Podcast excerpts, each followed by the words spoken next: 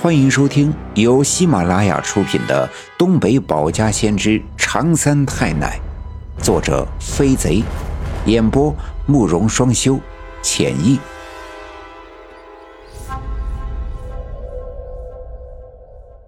第二百三十七章：亲眼见毛驴母子会，魂不散，邪恶溜树沟。想到这儿，我不禁往后退了两步。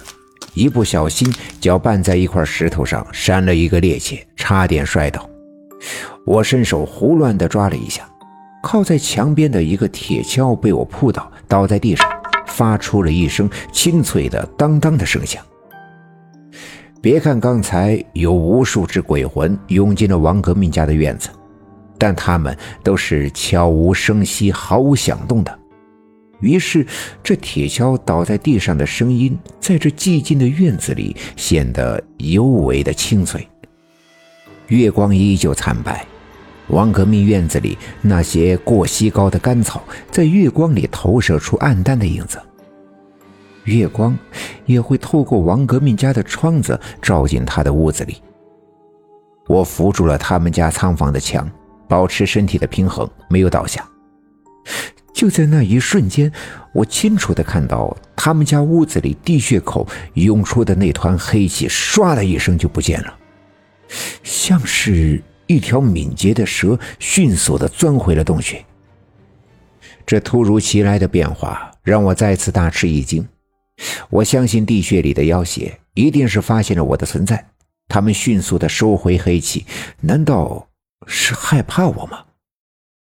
我猜不透他们的想法，更不知道该如何处理眼前的事情。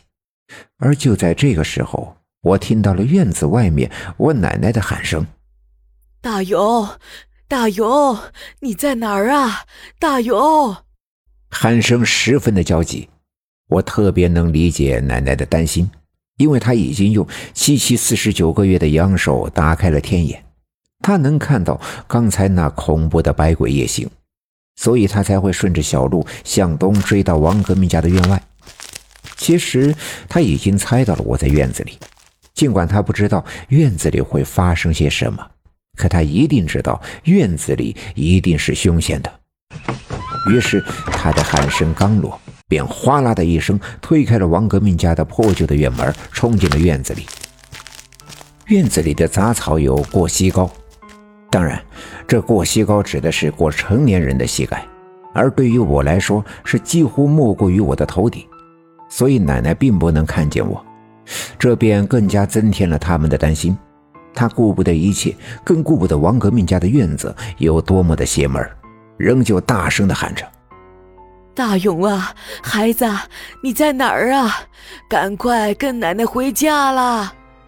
他的喊声越来越焦急。我赶紧稳定了心神，应答道：“奶奶，我在这儿。”边喊着边冲进草丛里，稀里哗啦地冲着奶奶喊的声音方向走去。